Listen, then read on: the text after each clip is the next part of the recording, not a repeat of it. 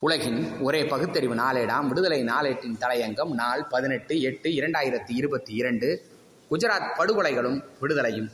குஜராத் மாநிலத்தில் கடந்த இரண்டாயிரத்தி இரண்டாம் ஆண்டு கேத்ரா ரயில் எரிப்பு சம்பவத்துக்கு பின் பீலிக்ஸ் பானு என்பவரின் குடும்பத்தைச் சேர்ந்த ஏழு பேர் படுகொலை செய்யப்பட்டனர். கொலை செய்தவர்கள் நிறைமாத கர்ப்பிணியாக இருந்த பீலிக்ஸ் பானுவை கூட்டு பாலியல் வன்கொடுமை செய்தனர். இது தொடர்பாக வழக்கில் பதினோரு பேருக்கு சிபிஐ சிறப்பு நீதிமன்றம் வழங்கிய ஆயுள் தண்டனையை மும்பை உயர்நீதிமன்றம் உறுதி செய்தது. அவர்கள் பதினைந்து ஆண்டு காலம் சிறையில் கழித்த பிறகு தங்களை விடுதலை செய்ய கோரி உச்சநீதிமன்றத்தில் முறையிட்டனர். அவர்களுக்கான தண்டனை குறைப்பு குறித்து பரிசீலி விடுவிக்குமாறு குஜராத் மாநில அரசுக்கு உச்சநீதிமன்றம் அறிவுறுத்தியது. அதை அடுத்து விடுதலை தொடர்பாக பரிசீலிக்க பஞ்ச் மஹால் மாவட்ட ஆட்சியர் சுஜால் மாய்த்ரா தலைமையில் ஓர் குழுவை குஜராத் அரசு அமைத்தது. அந்த குழு குறிப்பிட்ட கைதிகளின் ஆயுள் தண்டனையை குறைப்பதற்கு பரிந்துரைத்து மாநில அரசுக்கு அறிக்கை அனுப்பியது. அதன் அடிப்படையில் பதினோரு ஆயுள் தண்டனை கைதிகளையும் விடுதலை செய்வதற்கு குஜராத் அரசு உத்தரவிட்டது. அதை தொடர்ந்து பதினோரு பேரும் கேத்ரா சிறையில் இருந்து விடுதலை செய்யப்பட்டனர். விடுதலையான பதினோரு பேரையும் சிறையில் முன்பு பெரும் ஆரவாரத்தோடு இந்துத்துவ ஆதரவாளர்கள் வரவேற்றனர்.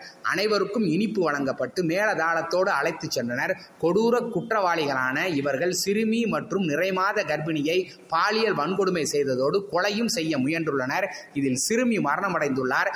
பீலிக்ஸ் பானுவும் இறந்து விட்டதாக கருதி குற்றவாளிகள் அங்கிருந்து சென்று விட்டனர். ஆனால் மயங்கி கிடந்த பீலிக்ஸ் பானு மயக்கம் தெளிந்து அருகில் உள்ள ஊருக்கு சென்று தன்னை காப்பாற்ற வேண்டினார். ஆனால் ஊர்க்காரர்கள் எவரும் அவருக்கு உதவ முன்வராததால் அவராகவே அருகில் உள்ள காவல் நிலையத்திற்கு சென்று புகார் அளித்தார். பிறகு குற்றவாளிகள் கைது செய்யப்பட்டு நீண்ட காலமாக விசாரணை நடந்தது.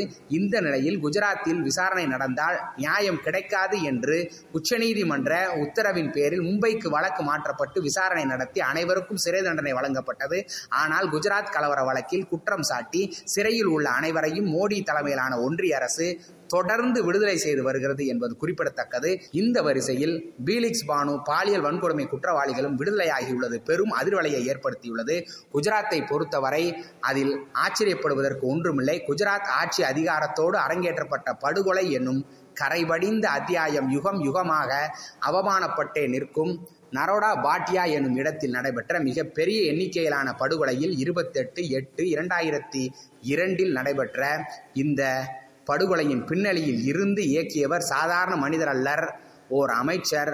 மாயா கோட்டானி எனும் பெண் அமைச்சர். அவருக்கு நீதிமன்றம் இரண்டு ஆயுள் தண்டனையை அளித்தது.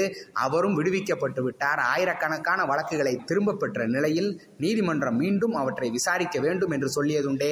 பிஜேபி சங்பரிவார் நாட்டை பிடித்த ஓர் பெருங்கேடு நாச சக்தி இதற்கு மேல் கூறுவதற்கு என்ன இருக்கிறது? நன்றி வணக்கம்.